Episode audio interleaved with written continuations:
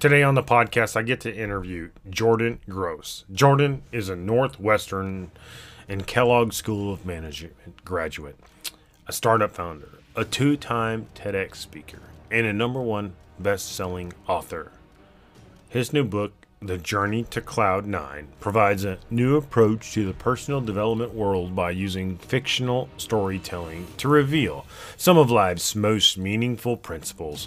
Jordan has been blazing new trails for people around the world, and he cannot wait to share this with all of you. Now, during this episode, we mostly talk about his book, Getting Comfy, which is what his one TED Talk is about.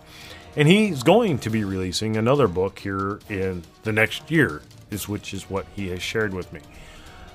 But we've had some technical difficulty, and while Jordan remains a very resilient person from a very resilient family, um, he's sh- stayed there with me, and, and as we had that internet and Wi-Fi challenges, uh, he was able to jump back on the call with me a couple days later once those issues were resolved and finish the interview. And I really do appreciate that, Jordan. Um, I just want to thank you here publicly.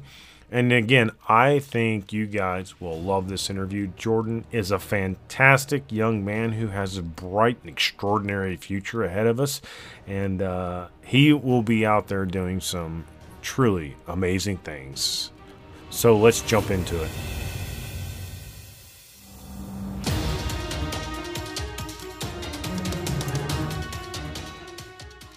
Hi, my name is Kirby Ingles, and you're listening to the True Success Podcast. My goal is to help you find true success by helping you live a rich and satisfying life, a life full of happiness and meaning, and becoming a pillar of your community. This podcast is designed to inspire you to write a new narrative, revolutionize the way we live, and create a ripple effect that resonates with future generations.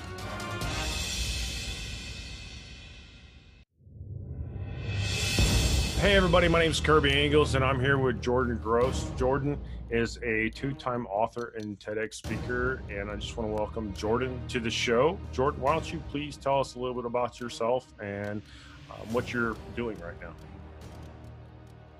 Hey, Kirby, how's it going? Um, thank you so much for having me on your show. I'm really grateful to be spending a little bit of time with you and get to share some insights with your audience. So, what I do, I don't like to just say what exactly I do. Um, I help people use their imagination and their creativity um, in order to live the life of their dreams, right? And I do that through writing, speaking, coaching, editing, podcasting, um, all of these different means, right? So I, I, wouldn't say that there's one specific thing I do. I've written books, I write articles, um, if I had to put a label on it, I'd say author, I guess. But uh, the ultimate goal is, it, I call it imaginativation, right? Imagination, interpretation, creativity, and implementation. And I use those four key pillars to help other people um, go about making a change and, and living a life that they truly want to live. That's amazing, and that's that's extremely important here, and that's something that I've really wanted to focus in on uh, as I uh-huh. became a coach. I know that you also have a coaching certification uh, through, I believe it was Marshall Goldsmith, and really just helping people find that that passion, that purpose, and that fulfillment in their life, uh, where they can find meaning in really what they do. So, how about you start right yeah. there and kind of tell us a little bit about that that process, you know, and that certification and why you decided to do that and where that's taken you from here. Absolutely. So to backtrack just a little bit, Kirby, I left my corporate job in November 2017 and January 2018, I self-published. So two months later, I self-published my first book, and it was called "Getting Comfy: Your Morning Guide to Daily Happiness." It was, uh, you know, pretty prescriptive self-help manual about my morning routine and why it was good for overcoming stress and anxiety when the alarm clock goes off. And basically, I didn't know what I was doing. I had no plan. I didn't know that uh, you could write a book and then become a coach, or could write a book and become a speaker, or anything like that. So there was a lot of uncertainty with what I was doing going forward. But I immersed myself in the world of personal development and I found out what I could do. And I really resonated with the Marshall Goldsmith stakeholder centered coaching because the story is that, um, you know, the Myers Briggs personality test? Yes, I do. Yeah. So when I was uh, doing my master's program in management studies, I remember doing the Myers Briggs with my classmates, and we had an instructor who was a professor in leadership. And as we were discussing the results, I kind of raised my hand and said, "Well, I really appreciate this this opportunity, and and it's a great you know way to label who people are, but can't we be answering these questions you know with a little bit of bias because it's who we want to be as opposed to who we actually are? And at the time the professor kind of shrugged off the question but afterward he came up to me and he said if that's the way you think i think that you would love doing like a 360 feedback assessment and i'm part of this network of coaches called marshall goldsmith stakeholder centered coaches and that's the approach we have we used other people to assess leaders' performances as opposed to just doing a coaching with the leader, him or herself, right? So I really liked that. I, I think that, you know, it's like a fun way to get permission to talk about somebody behind their backs, right? You learn about how to give feedback, you learn about how to receive feedback. So that's why I did the Marshall Goldsmith and you know I, I, use that in the coaching i do now i don't do executive leadership coaching because that's the actual certification but um, I just use this 360 degree feedback to gain insights for other people on how they're perceived because that that's super important to me. Yeah, um, feedback because it helped it helped me. Yeah. yeah, it helped me a lot. Just and I did it pretty informally. I went up to friends and family members and I said, "What am I good at? What am I bad at? You know, don't mm-hmm. hold back. Give me give me feedback." Um, and I, that's what I like for others who are kind of in a place where they're stuck or don't know what to do next as well. So that was what I did for coaching wise. And uh, I just kind of continued to, to work on different parts of the platform, bring everything together, all with this ultimate mission of, you know, kind of helping other people do what I was doing, right? Experimenting with different areas, different career paths, different uh, types of opportunities in order to understand what truly lit me up, right? So that's. Mm you know, it, it's a long process if you are to ever work with me, right? It's not the, the, the thing that I can say confidently is that unless you're super lucky and you already knew it deep down already, I don't think you discover a purpose in like a six week program, right? I think it comes from a lot of trial and error. It comes from a lot of introspection and, uh, you know, sometimes years of work on what not to do. So then you ultimately realize what to do. Yeah, there's something in there you said that really resonated with me and also reminded me of something that you actually said in your book, which was uh-huh. I'm, I'm going to actually quote it because uh, I have it right here. And that was together. Oh, nice. yeah. So it says, together we are going to get comfy waking up in the morning, get comfy in mm-hmm. uncomfy situations, and get comfy in our yeah. own skin. And to get comfy, with the way we live the rest of our lives. So you want to kind of speak on that a little bit yeah. and kind of talk about your first book, which was Getting Comfy.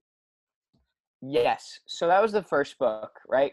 Comfy was a concept I created because those were the five pillars of my morning routine. Mm-hmm. C O M F Y stood for something I had to do to calm myself when I woke up. So meditation, yoga, stretching, deep breathing, whatever it was uh, something I had to do in regard to openness, journaling, sending a friend a message, right? Um, whatever I could do to open up my mind. M stands for movement. So gym, jog, walk, whatever. F stands for funny, something that gets me to smile, gets me to laugh right when I wake up. So I know, you know, not to take myself too seriously with the rest of the day. And then Y stands for your choice, right? Your passion, whatever hobby or side project you're working on at the time. Um, so that's what comfy is specifically. But then I think there's two other really important things for this word, and and one is getting comfy in your own skin, right? How are you going to be comfortable with who you are, accept who you are, own who you are? Um, and then two, how can you once you are comfy in your own skin, embrace discomfort? How can you embrace how to push forward and be uncomfortable and experience new things and make changes, right? Um, and that's again, that's through using those five core elements, right? When you go into something stress and anxiety inducing, whether that is a new sales call or an entrepreneurial venture or a public presentation, right? Do something that calms you down, open up, move, you know, something funny, laugh, and then, you know, something that's your own. Um, that's how you get a little bit more comfy, more confident in situations that are often daunting. Oh, that's fantastic explanation. It's it's like you know you were the author of that book because I just read it yesterday and you, just, you really yeah. nailed it. So, um, uh, talk about in the book. You also talked about how there's a uh, psychological, social, and a physical state, which is really similar to getting comfy or getting you know comfy with being uncomfy, and that was mm-hmm. Heige. Can you? I, I mean, I have a background in uh, or a master's in counseling, and I never ran across Heige. So maybe you could educate us a little bit more about what Heige is and how it's similar to the process you're that you're talking about. Yeah. So I don't know too much about it. I mm-hmm. honestly didn't look into it that much, and my approach to personal development is I, I try to understand like the psychological and science backed approaches, but I'm more of a storyteller, right? Moving forward, that's where I focus. But that concept, um, I don't even know how to pronounce it. I, I thought I always thought it was Hygge. Um, it's about bringing comfort into your life. So the way that I think about it is you have a very like Hygge type environment if mm-hmm. there are candles and, and comfortable uh, chairs and very comfortable um, you know like like material around the room right? You can create an environment of comfort in your life. So that that was always my understanding of this concept and it equates to happiness and being content and being very um being very just you know enjoying the present moment right? I think that's mm-hmm. what it's all about. You you truly have an appreciation and a sense of gratitude for the current state that you're in. Mm-hmm. I believe it's a either a Dutch or a Danish mm-hmm. concept. Mm-hmm. Um, I forgot which one. Yeah, no, that's awesome. Yeah. I appreciate that. Um, yeah, there's a lot of different things out there, and they're very useful. So, I mean, I think that we probably utilize that stuff more than what we realize. We just don't mm-hmm. know what the scientific or psychological name for it, or you know, as we go through life. Um, but you did mention something yeah to that degree in the very beginning of your book because you kind of threw a few statistics out there uh, that were mm. especially important to me, uh, and you kind of set us up for the book and kind of how uh, it really was your story that you told on the TEDx stage. But those two statistics mm-hmm. were uh, 41 million Americans experience some type of mental illness in any given year, uh, according mm-hmm. to uh, Health Services Administration, uh, substance abuse folks, and then uh, the other one was is that millennials, uh, in particular, mm-hmm. are overstressed, and he said that uh, one in five are experiencing some kind of depression, anxiety, or mental illness. Um, yeah. Can you kind of tell us why you you know set that up in the very front of the book and then you were like this is not a book about statistics this is something right. else so can you kind of go into that a little bit yeah so this is a big reason why I decided to start mm-hmm. doing what I'm doing, mm-hmm. right? Because I am a millennial and I am fortunate enough, I, I haven't suffered from any mental health um, type of type of experiences, but I've been around people with it and I see the pain that they have to go through and I, and I see how little fixes to daily behavior, how, how little improvements can help so much in overcoming or, or managing or understanding some of these issues that they're facing right? So I, wanted to make sure that i was highlighting my peer group um, because this these are the people who i wanted to help the most right? Um, the reason why I, I phrased it in the way that i did that here are some stats and figures but this is not a book about stats and figures is because that's the way I like to speak to my audience.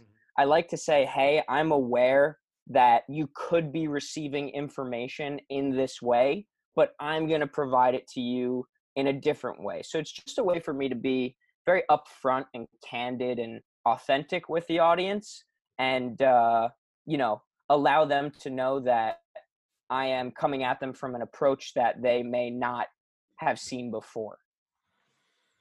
No, that's awesome. Um, and it sounds like you know, uh, I have a, I've read Hal uh, Elrod's uh, uh, book, The Yeah. Miracle, and several other Mm-hmm. variations of that. And you Right. also mentioned that book in, in or, or him in, in his book Mhm. in yours.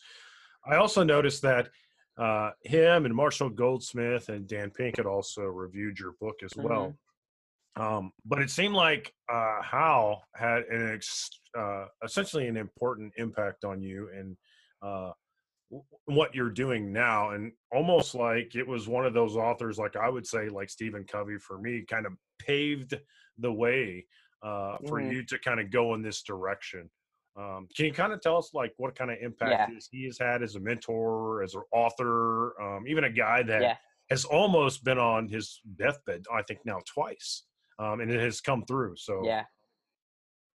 Yep. Such an amazing person, such an amazing story, such amazing books, podcasts, everything. Um, I'll tell you a cool story about Hal, but but the the origin story is that I heard him on Jordan Harbinger's old podcast, The Art of Charm. Mhm. He did an interview with Hal Elrod, and I was so amazed by the adversity this man had overcome at such a young age, right? So I, I'm 25 and he was maybe in his mid 30s at the time. So I, I related to him more than a lot of the guests that I had heard because a lot of people were older when they're talking about personal development because they bring life experience into it, right? Mhm. So Hal had so much life experience at such a young age. I think he was 19 when he got in that car crash. Um, so that was that was one reason, and then you know he was uh, he explains that when he created the Miracle Morning, it wasn't even related to physical pain; it was this mental, emotional pain. He had financial struggles, and that led him to to be stressed and anxious, and just by running, I think was Mhm. the initial recommendation that he was going to you know get his mind back on track and then the running turned into the entire morning routine with the savers and i said i want to try this. I want to Mhm. become a morning person. I want to be up before everybody else. I want to be different than everybody else. I want to focus on me in the morning because i'm focusing on all these other people throughout the day. Um, so i tried the savers and and the way that i work and how i want you to work as a listener is to try things right? To to try and see what works. So i tried the savers and i said okay you know three of these six are for me and how can i create my own thing well i like to you know do some meditation and i also like to do some journaling but you know i don't necessarily like the reading piece in the morning whatever it was right and i created the comfy from that so the biggest inspiration for me uh, possible is probably Hal Elrod. And the, the funny story is that Mhm. when I was first starting out, I said to myself, I'm going to get this guy's phone number, right? Like my goal is going to be to be able to have a text conversation with Hal Elrod. And I joined, I read his books and I listened to his podcast and I joined his email list and I joined his Facebook group and I would send, you know, little things here and there, but never enough to really get a response.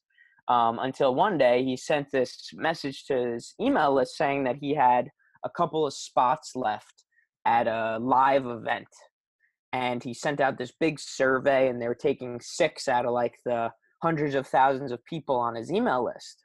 So I said, okay, I think this might be my chance. So I spent all day coming up with amazing responses to these survey questions and I submitted my application form to go to this live event.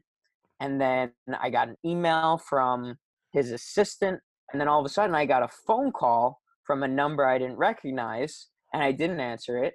And then I got a text message saying that it was Hal Elrod. He had just called me.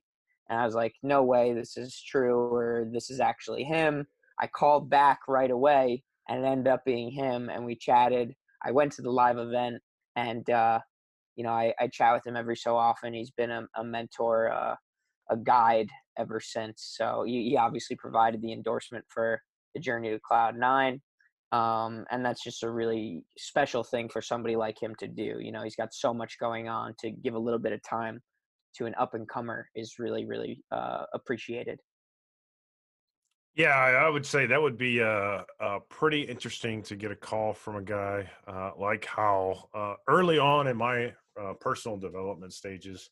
Um, and I know what those people can can can really do or have an impact on you. Because, like I said earlier, you know, a lot of them kind of yeah, help pave the way to our development, and it's almost like they lay the foundation for us. And then everything after that is just right. like building blocks. So. Uh, Yeah. but there's there's one thing that I would like to kind of roll back to a little bit, uh, Yeah. and I thought that was kind of interesting that you brought your brother up in the uh, the book, uh, and your brother is went to a very prestigious school, and you said that he was just a little bit smarter than you, but he was about four years older than you. Um, so as a brother, you know, who's you kind of look up to and you kind of um, you kind of feel like he's just a little bit smarter. He's going to a prestigious school so you're you're getting ready to be a freshman in high school and he's going off to duke. Like what what was that like you know Uh-huh. and was that did he like kind of pull you through your childhood you know and maybe maybe he kind of helped directed you you know uh just speak about your relationship with your brother a little bit and kind of you know that kind of relationship Yeah. Yeah, I love talking about this. So it's cool because here we are, May 13th, 2020, you and I talking right hmm now. And my brother and I are actually home. I'm in his, this is his room. I'm literally in his room right now. He's, uh, he's sleeping in a different room. He gave me his room because my dad's using my room as his uh, home office. So it's cool to be chatting about this because we've spent more time together as a family, as he and I, than probably we would have spent for the rest of our lives, you know, all doing our own thing. But we've been home together for the last month now, and I'll never forget this time for for the the relationship that it's been able to to help, you know, bring back. And not that it was ever not like this, but it even made us closer. Um, but in regard to childhood, like I said, yeah, he he was always smarter than me growing up. Uh, we were similar in that we have you know positive, upbeat personalities, but I was more on the athletic side. He was more focused on his academics. Um, he was more science and math, and I was more English and history.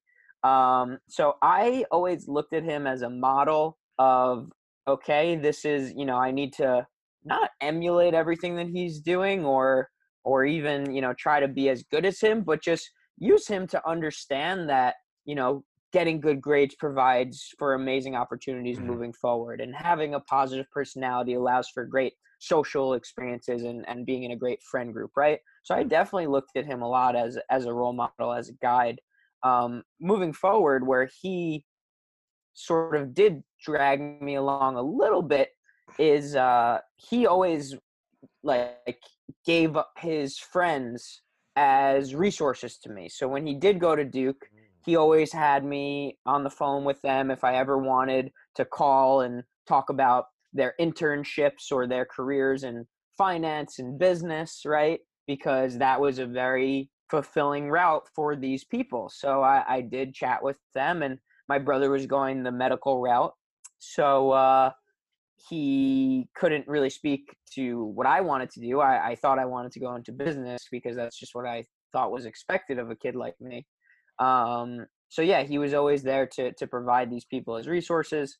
And then the last thing I'll say is that now my brother is four years older than me, so he just turned thirty. Um, his story of resilience is one that I will never ever forget. hmm So Adam is his name. He applied to medical school after graduating from Duke, and he didn't get in. He went into a startup position. He worked there. Hey, folks, welcome back. Uh, sorry about that. Uh, we were just actually speaking about uh, Jordan's brother, uh, who had just gone to Duke um, and had applied to medical school. And speaking of resilience, uh, we ended up having uh, some technical failures on our end with Zoom and some local Wi Fi. And so Jordan's extremely resilient person, so he's back here to kind of finish that story about his brother and resilience. And he was actually sitting in his brother's bedroom in New York at the time, and uh, he was just going into that story. So I'm going to let Jordan finish up, and uh, welcome back, Jordan. Yeah, thanks so much, Kirby. I think you're the resilient one through Zoom and, and Wi-Fi issues. That's always a, a challenge, a real testament of somebody's character. So I appreciate you getting through it and getting us back on the air. Um, so my brother is an incredible individual. He's, he's four and a half years older than me. And, and like I said, he, he's so much smarter than me, so much wiser. He went the science route. So he applied to med school after college. And he didn't get in so he went to work for a startup and then he ended up uh, you know doing some some business type work and then a couple years later he decided he wanted to apply to med school again. Didn't get in. And then he said okay let me like familiarize myself with the medical world again. So he went into healthcare consulting still on the business side but getting more into the medical field did that for about two years and then said okay it's it's time for me to go to medical school. So he quit his job a job that he was doing really well at and he went to a master's program at case western in medical physiology. He did a two-year master well he finished in one year but he did a two-year master's program at case western took the mcat again reapplied for medical school. So this is his third time now. Um, applied as soon as he could in June, I believe. Waited, waited, waited. Finally, gets uh, a couple of interviews. Gets put on the wait list. Waits, waits, waits. Gets put on more wait lists. Waits, waits, waits. Gets some rejections. Gets another wait list. Waits, waits, waits. And then finally, at the end of February, I call it my cloud nine moment. I, I kid you not, it was the happiest I've ever been. Um, the happiest my brother's ever been, probably happiest my mom and dad have ever been he gets an email from Albany Medical College, upstate New York, saying that he was accepted off of the wait list. So when you think about it, not only was he accepted off of Albany's wait list, but he was accepted off of this eight year wait list where no matter mm-hmm. what happened, he went so many different routes. He did business, he got rejected, he did more more business, he got rejected. And then finally, eight years after first applying to medical school, he was accepted. So to me, in my life, that's the ultimate story of resilience that I've seen um, up close and personal. So I try to use that mindset when I do things on my own and, and when I talk to other people about how they have to be patient with the success that they want and deserve. You know, eight years is a really long time to get what you want for the rest of your life. And uh, it's worth it because now he's going to be a doctor and he's going to help save the world. Yeah, no, it's amazing. It sounds like you know, I mean, a lot of the things in there you've said have over the last week, you know, uh, patience, uh, yeah. resilience. Uh, it sounds like you're, you know, I've had these conversations with lots of people, you know, um, especially, you know, your brother sounds like a, a man of fortitude and character.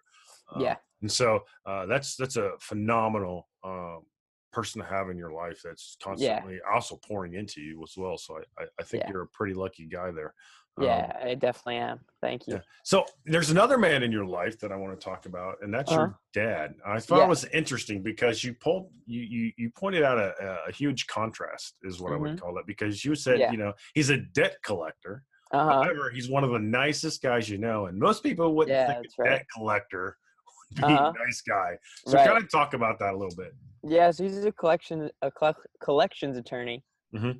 and he is basically like a like a legal bookie you know people have debts and he has mm-hmm. to go and bang on their door and, and get money but he doesn't mm. actually mm-hmm. do that you know yeah. um so you wouldn't expect somebody like that to be very kind and and caring and compassionate you would kind of expect this tough guy or, or gal persona um, to be very rigid and, and stern in mm-hmm. trying to get money from somebody who owes it to somebody else.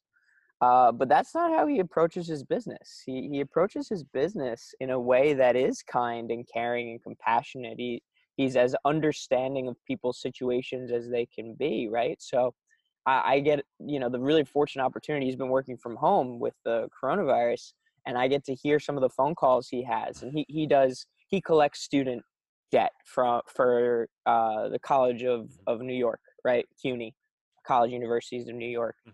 And he's on the phone with, with 18 to 25 year old kids all day saying that they owe money that and you know i can hear some of the conversations and i can hear the kids say how they don't have that kind of money right now they can't pay they can't afford it and Mhm.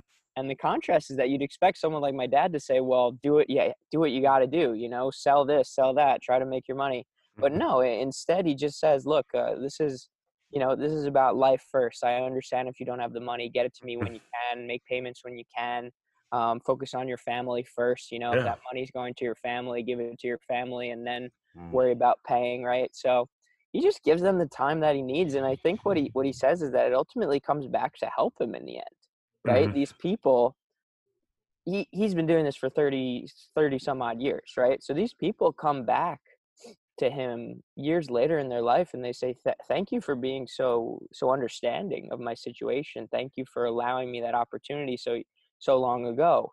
Um, because now i understand that it's it's people like you who who are uh, who do realize that there's a humanity side to this business and, and there's a humanity side to everything uh, and i really just appreciated that experience you know i've had so many other experiences where people didn't take that into account um, so the human first approach is, is truly what i've learned from him you know whatever's going on in business professionally uh, it's always about being a human first and foremost Yeah. So I want to ask you uh, again about another person that's impacted your life, and you Mm-hmm. Yeah. actually talked about in the book. And this kind of Yeah. comes to the point of uh, where I would say it, it involves uh, the acronym COMFY, uh, and Mhm. M stands for movement. yeah And you're also wearing it looks like a soccer shirt because I think I saw right now yeah Chelsea on the front, yeah and, uh, or you know, in Europe it's known as football. yeah But, uh, talk to me about Sergeant Mark. Uh, was it Tribune from the United States Marine Corps who showed up at one of your practices and uh, kind of took over?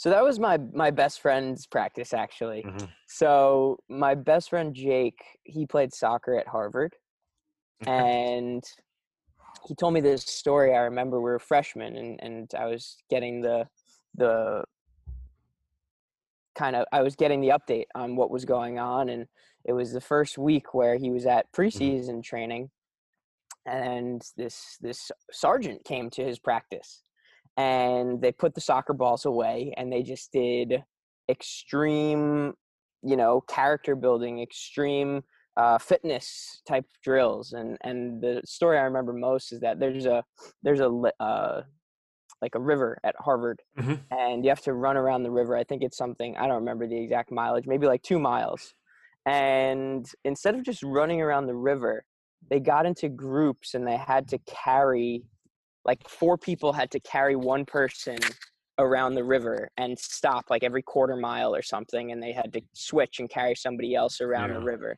right? So not only were they running two miles which is a you know 15 20 minute task if it's at a medium pace Mhm. but also they were doing this while carrying somebody right? So they're trying to do it as quickly as possible they're carrying somebody.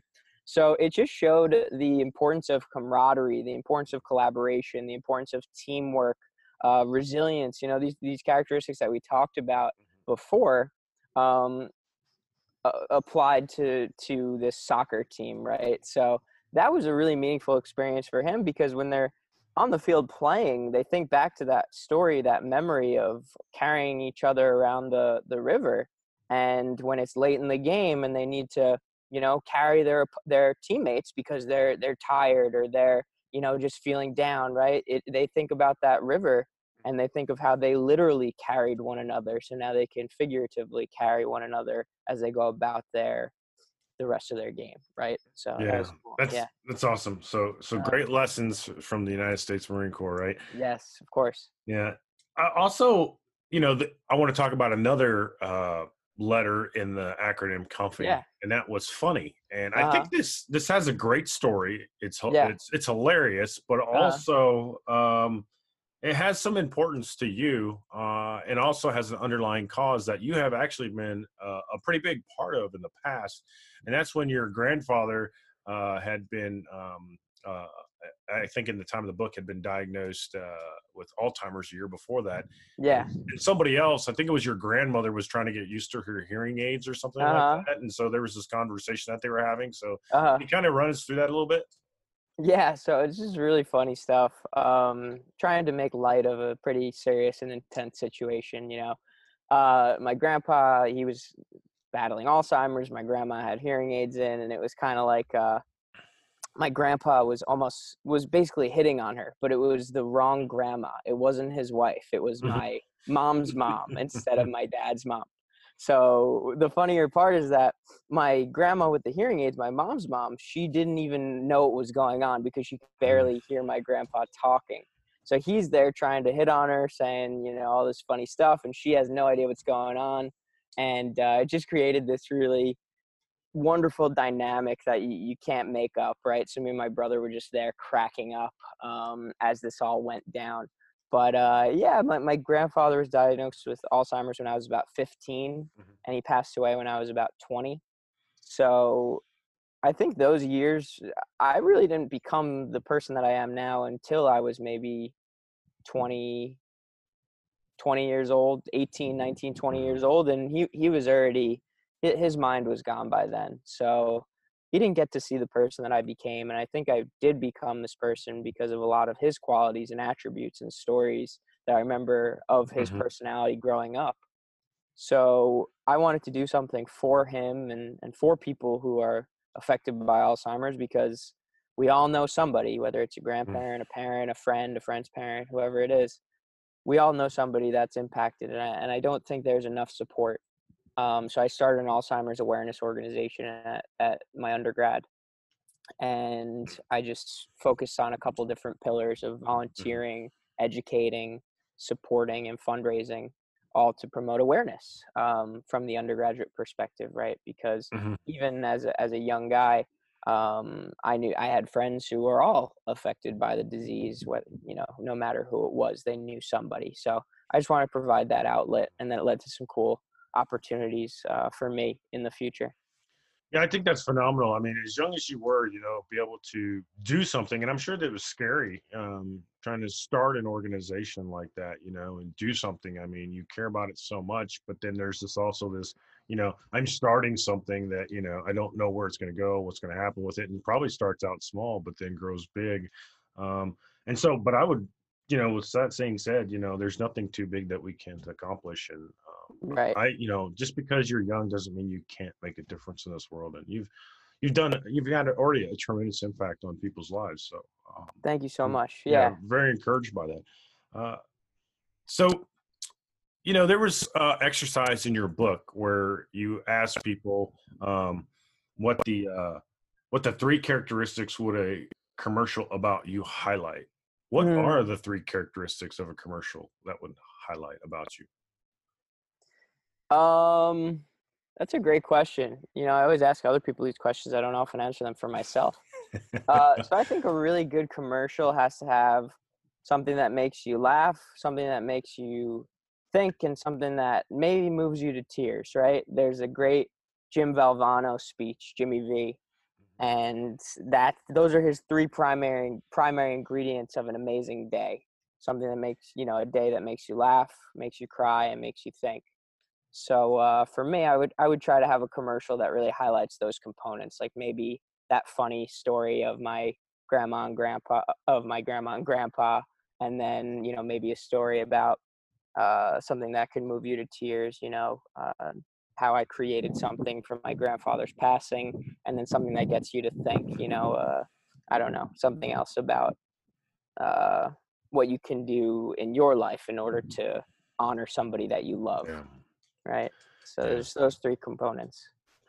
You know, that's awesome. I appreciate you sharing that with us. And Yeah. you know, being being a sport here, uh, you know, where do you think you're gonna be at in 10 or 20 years? I know most people think a year ahead or 3 to Uh-huh. 5 years ahead, but you know, what direction are you going and where do you think, you know, if you were to sit down and say, okay, in 10 or 20 years, this is where I think I would be. Well, where is that? What would you be doing? Yeah, so I, I do think about this a lot. I think very long term. I try to be patient, I, but I try to work towards something. So my life's mission actually is to put a home a pillow underneath every homeless person's head in America.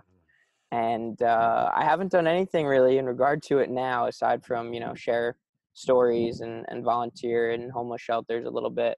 But uh, 10, 20 years from now, I really see myself embarking on this journey. You know, creating maybe like a nonprofit or a startup company that helps with this this cause, right? Because mm-hmm. I'm trying to play an infinite game a game that never ends. So it's basically set mm-hmm. almost an unachievable goal. And I think, you know, pillows underneath homeless people's heads could be achievable, but that's a lot of pillows.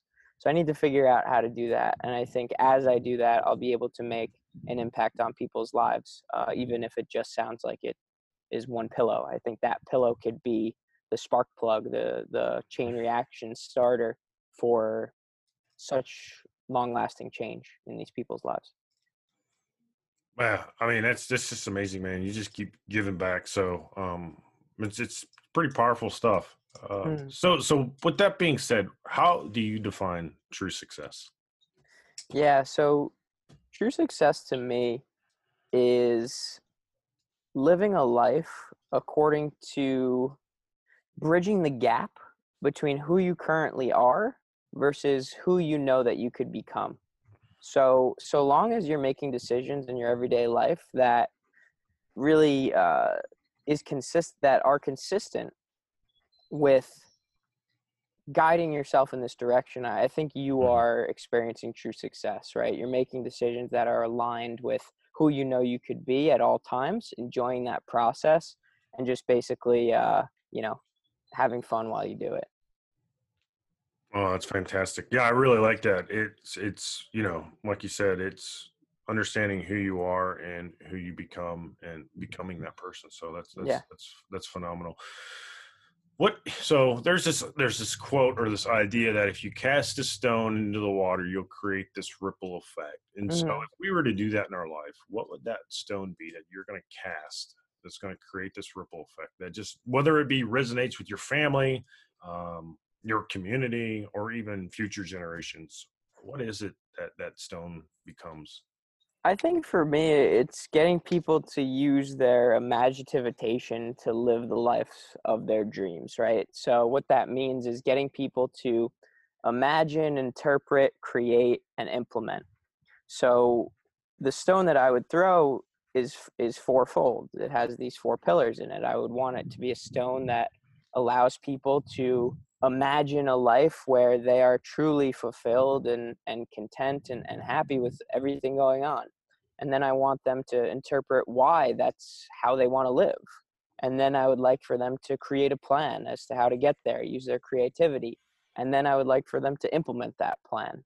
So this stone would be rooted in imaginativation and, and those four key pillars. Excellent, excellent. Yeah, and that was um, imagination, interpret, create, and implement. Uh, yeah, yeah, that's right. That's that's awesome. That's very yeah. awesome. Uh, so take us home. So what? So tell us anything that you haven't told us already that you would like to say with the remaining time that we have, and then where can we find you? Yeah, I don't think there's too much more to say. Um, we could chat forever because there, there, so there is a lot to say, but but we could really chat yeah. forever about a lot of different key concepts, you know, in in the positive psychology space. But um, I think the last thing that I would say is that my definition of personal development is that it is a never-ending process of this ripple effect I mentioned, imagining who you want to be interpreting why that's why that's the interpreting why that's the person you want to become creating a plan to get there and then implementing that plan.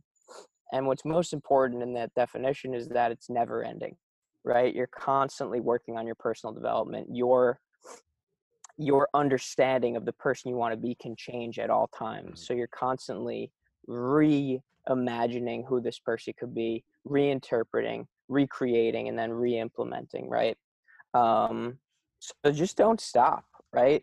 Don't have any complacency continue focusing on your growth and uh, you know have some fun with it. That's what's most important to me is i like to have fun with everything that i'm doing. That's why i share stories as opposed to just you know prescriptive how to advice.